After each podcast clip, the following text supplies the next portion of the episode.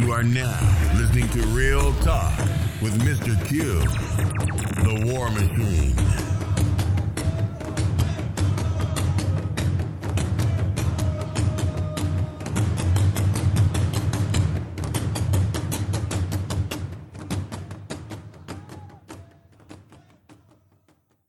Hi, everyone. Welcome back to another episode of Real Talk with your host, Mr. Q, the War Machine.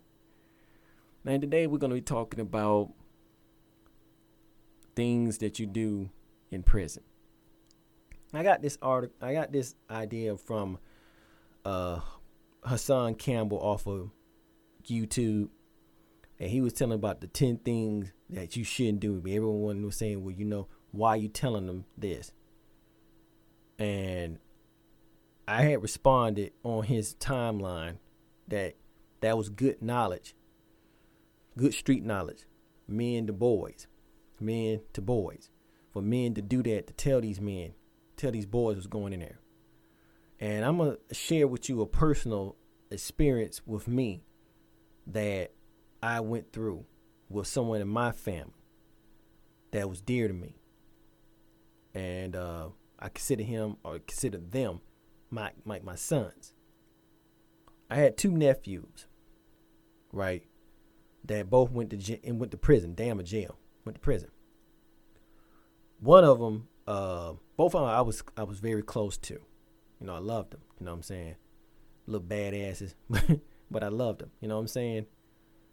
And I'm when I say badass, I'm not saying that they, you know, they were they were smart for their own for their little britches, you know what I'm saying? And they seeing them grow up to me was, you know, a great thing to see. You know, I, I, it's kind of hard to say because I got kids now, but every time I see how children grow and develop, you get to see their personality, how they come out.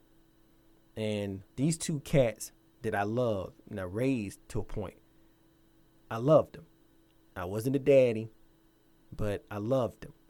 And I acted like the daddy. And for a long time, people, I felt like I let them down. Because uh, my sisters and them, you know, I mean, I'm telling you like that. My sister and them had kids. Damn.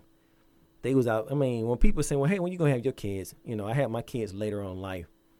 My sisters then was having kids, kids young. So I'm like, hell, shit, they got enough right there. What was the problem? But these t- these two young men went into the prison system that they didn't have to do. They didn't have to do that time. They didn't, and for that to happen to them was something that hurted me as an uncle, as a black man. It really hurted me, and uh, I tried to warn them, like, man, you know, like, hey, have you ever heard that song by Ice Cube? Is that when they get you, they got you, and they they ain't tripping. And so that part I used to tell them all the time. Like I said, when they get you in that system, they get you, they got you. You're done. They're not worried. They're not gonna be playing with you no more. Your ass is theirs. Oh, uh, that ain't gonna happen. Fast forward up, it happened. My first one was uh he went in. I went to court with him a lot. You know, I went to juvenile court with him. I talked to this dude. I mean, I talked to both of them, but I talk him like, man, I'm pleading with them. Like, man, you don't want to do this, man. Don't do this shit. Don't go up in there. You know what I'm saying? And I talked to the mom and like, man, why y'all letting these boys go down? Like, yeah, yeah, my child, you know. And my mom had to explain that to me, like, yo, that's their children. But like, mom, you know, shit, they going to jail and going to prison go to hell. But I suppose you just stand there and let it happen. Mom say, hey, you, again, they ain't your children. I mean, you took care of them. That's cool. They ain't yours. And that's a hurt when you sit there, man. You know, you think about when you wash their little asses, and you know, changing the diapers, blood, trying to piss on your face, and you feeding and they smashing food. You remember those things, man. And when you see their ass go to prison, man, you're like, I failed you. But that's the best that you can get. They ain't your child. And for a long time, I'm telling you like this, man, I had a lot of guilt on my heart for my ne- for my nephews. You know, I should have been there. You know, I was trying to do what I needed to do because hey, hell, I was helping my sister raise her kids like shit. I'm, I was a in, inside. I was a male nanny to a point. Cook, clean, wash clothes, got the kids off to school. I, I was doing that stuff, so I'm like, shit. You know, I'm not getting paid for this stuff, man. You know what's going on. But um, I'm telling you, like it, you know, it, it really hurted me. It hurted me a lot. You know, my nephews, uh, both did some serious time. They did, did man, when I say serious time, they did like 15, 12, 15 years. So my, like I said, my nephew went in when he was uh, 17, 18 years old, both of them, doing some hard time over dumb shit. One was accused of doing something, you know, he didn't have, he didn't do, didn't have enough evidence. And uh, hey, he could have, he could have beat that rap, but he violated the, the conditions of the court. Court instantly threw his ass in jail. Just like that, gone. All he had to do was just stay away because it had circumstantial evidence that didn't even couldn't even fit. But he gave him the information. He gave them the uh, uh, not the information. He gave them the ammunition when he violated the court stipulations of staying away from certain people. Threw his ass right on him in there. Gone. The second one, this little nigga here, running around with a starter shotgun, literally in daytime, robbing folks. Robbing folks. Got caught with the shotgun. Thank God they didn't kill his ass. But that nigga got sent away for some doing some hard time for robbery. Now, you might say, "Well, damn, Mr. Q, why you saying you sharing this story?" Because you know I'm not the only person, and you you got people in your family too that you love. You know, like I said, these two guys, we're we're estranged now, but back then we was we was real tight, and I thought of that if I you know loved them enough, now I mean I whooped their ass. I ain't gonna sit there and tell. I was whooping their ass. I was reaching back on them like reaching back at Friday on their ass. I was whooping their ass. I went. I I helped them with homework. I did shit with them. Gave them money. I mean, I did. Um, man, I did every damn thing I could. But when you sit there and you watch these these these little ones grow up and they go off in the, that system, and you're like, damn, they gone. Life don't stop. Shit happen. And you just you sit back, you just feel like, damn, I just did what I'm gonna do. And so, um, it really just hurt me, you know. And I and, it, and it's and it, it's emotion, man. It touched me, man. I'm, like I said, I'm sharing this with you because, you know, you know this this is real talk. This is, this ain't fluff talk. This real talk. And when Hassan was saying that, you know, he was coming from the real about these ten things. Go look it up. His name is Hassan Campbell on YouTube, and the guy he'll tell you about the ten things. Preparing these young men for prison. I mean, I know people say, "Why are you doing it?" Because we have the children, the pipeline prison system in the school. We already know half of these children are going right on in there. Some of the parents, they damn near putting the kids in there in the first place. They be like, what the f-? are they doing this? You know, my one of my sisters, uh, uh, the first nephew, was doing stuff, you know, to get money off him, register him as crazy and shit. Boy, smart as hell. He ain't, ain't nothing crazy about his ass. He just needed a foot in his ass. But hell, he she convinced him and convinced a lot of other people, hey, you're crazy. Got a crazy check off him. I tell you no lie. I ain't making this up. And you know people in your family that does that too. Have done it. Seriously. And it, I'm telling you, it hurts. I mean, and it feels like you're powerless, man. And really you are because you're like, damn, they got another one. They got another one. You know, if they ain't getting you one way, they're getting you the other. How can you stop it? I mean, you, you like I said again, my wife, uh, not my wife, my sister, both of my sisters were not married. Uh, I'm not saying that marriage could have saved them about marrying a dude or whatever, but it's just it's a lot of things. Is, is, is I'm gonna tell you that my sisters did not, you know, come from a home where that stuff was practiced, and if it was, you knew better. You know, I didn't. You know, that's my thing. You knew better, and for some strange reason, to allow their children to be sacrificed, and that's basically when you when you allow your children to go to prison or go to juvenile for something that you could not do to them, you're sacrificing them to the state. Say, hey, come and take my damn child, make a slave out their ass, and uh, hey, because I can't do nothing with them. Peace out. That's basically what you're telling them that you are making them out of a slave. And when my sister done that to her son, it's like I was furious. I was mad at. I remember because she sent me the, the court papers of the, of the trial and everything, and I read through them because at that time I was going to school, you know, doing my little law and everything, and I knew what the legal uh, meanings and ramifications of what was going on in the case. And I said, well, they ain't got no case, which they didn't. But when he violated a thing, that they gave him ammunition.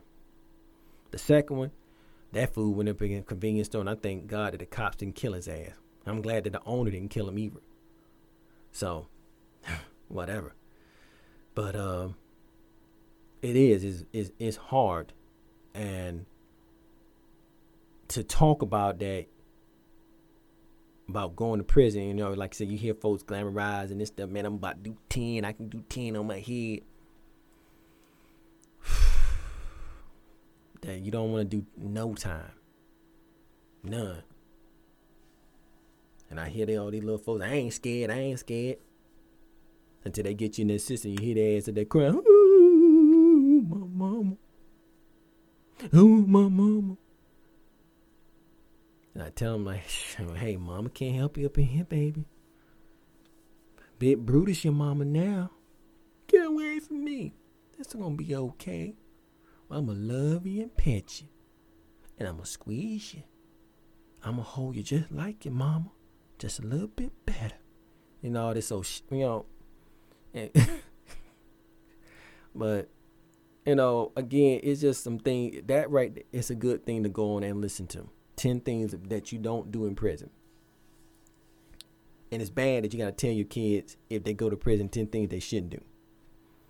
You know, people say, well, tell them 10 things they should not, not to get them in prison. I can only name three of things that what for kids should not do to go to prison. That's number one, respect yourself. Number two, respect your, your community. Number three, first and foremost, love your parents. And number four, you know, have a relationship with the Most High. You know, how are you gonna put it? Six, again, go back to the same thing. Respect what you have. Be content with what you have. You know, I'm gonna tell you that growing up, I didn't have a lot of things in my life. I'm telling you, I had a really hammering childhood compared to some people. But not once did I ever want to go out here and steal or kill somebody for something because I didn't have it. And yeah, you might say I was a little chicken, but yeah, eh, whatever. Bark, bark, nigga. I'm alive. But I never wanted to go out there and steal from somebody or kill somebody for something just because I wanted it. I never understood that. And if I was to tell you half of my life story, you would say, man, Mr. Q, man, you should have went out, you should have raised hell on that ass, man. You, you got every right. Yes, I had every right, but I didn't do it. And some of these kids out here that's doing this shit, they don't have to do it. They do it because of peer pressure. Same, the same old devil, peer pressure, trying to please somebody, trying to prove a point. But they ain't there when that bullet come in your ass, or they slap them cuffs on you, or you might get both dead with handcuffs on. Cause you know how these cops out here now framing your ass. He had a gun, but he dead. He got shot from behind. How did he get the gun? It was a struggle. You know how they fix it up. So, you know, I don't understand that. And the, the, the blatant disrespect comes out of the household. You got parents that don't respect other people. They don't respect other people where they are, what what level they on. They want to try to dominate, flex their their what little cheddar might that Mr. Charlie Miss Ann gave them on somebody else. Girl, I just bought me a brand new car. How many car notes you got on it? Man, I got 52 car notes. But did you buy your house? Girl, ain't nobody worrying about that. I'm renting. Okay. Or, man, shoot, I just bought that damn Ram F that F that Ram 1500. Shit, or that Ford F50. Man, I'm doing that thing, man. Shit. Man, I'm in there. Or they might have a Bentley. Man, I got that Bentley. Because some people, you can get a used Bentley. Don't ask me how, but there's certain places you get used Bentleys and some foods are house poor. But they sit there and tell you, man, I'm doing it all, man. I'm I'm handling my business. All the while, they're looking down at you. And they are out here attacking you because you're like, look, man, I'm counting my pennies shit.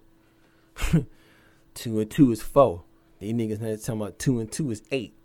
Uh, who, who who done your math? What you talking about? But you know that's how they get down like that. So um, you know, again, like I said, people, you know, dealing with folks out here and you letting your kids run out here and do the street. You know, my wife and I had an argument about being at the wrong place at the wrong time, meaning I'm not gonna get into it on this podcast. I might bring it up at a later date. But for my two nephews, they was at the wrong they was in the wrong parents' hands and not the right parents' hands.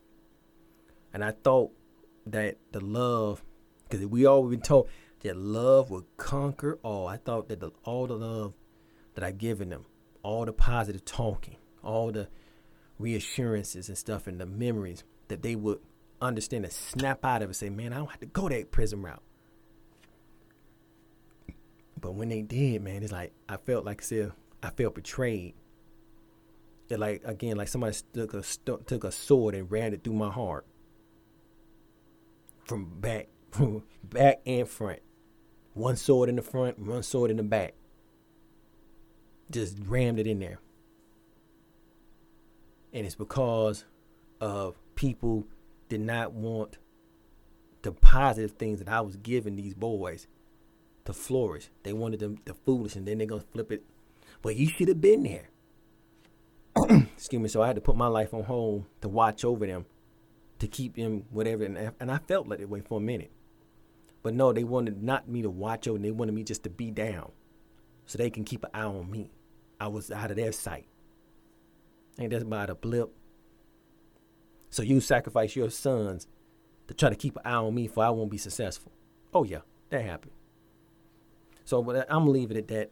I'm gonna let you marinate on it and think about that. And uh, like I said, you can send me an email some of your thoughts, and I might read some of them online.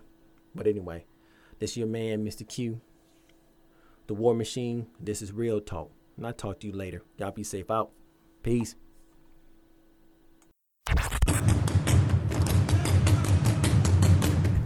Was the War Machine. Real Talk with Mr. Q. Don't forget to join us next time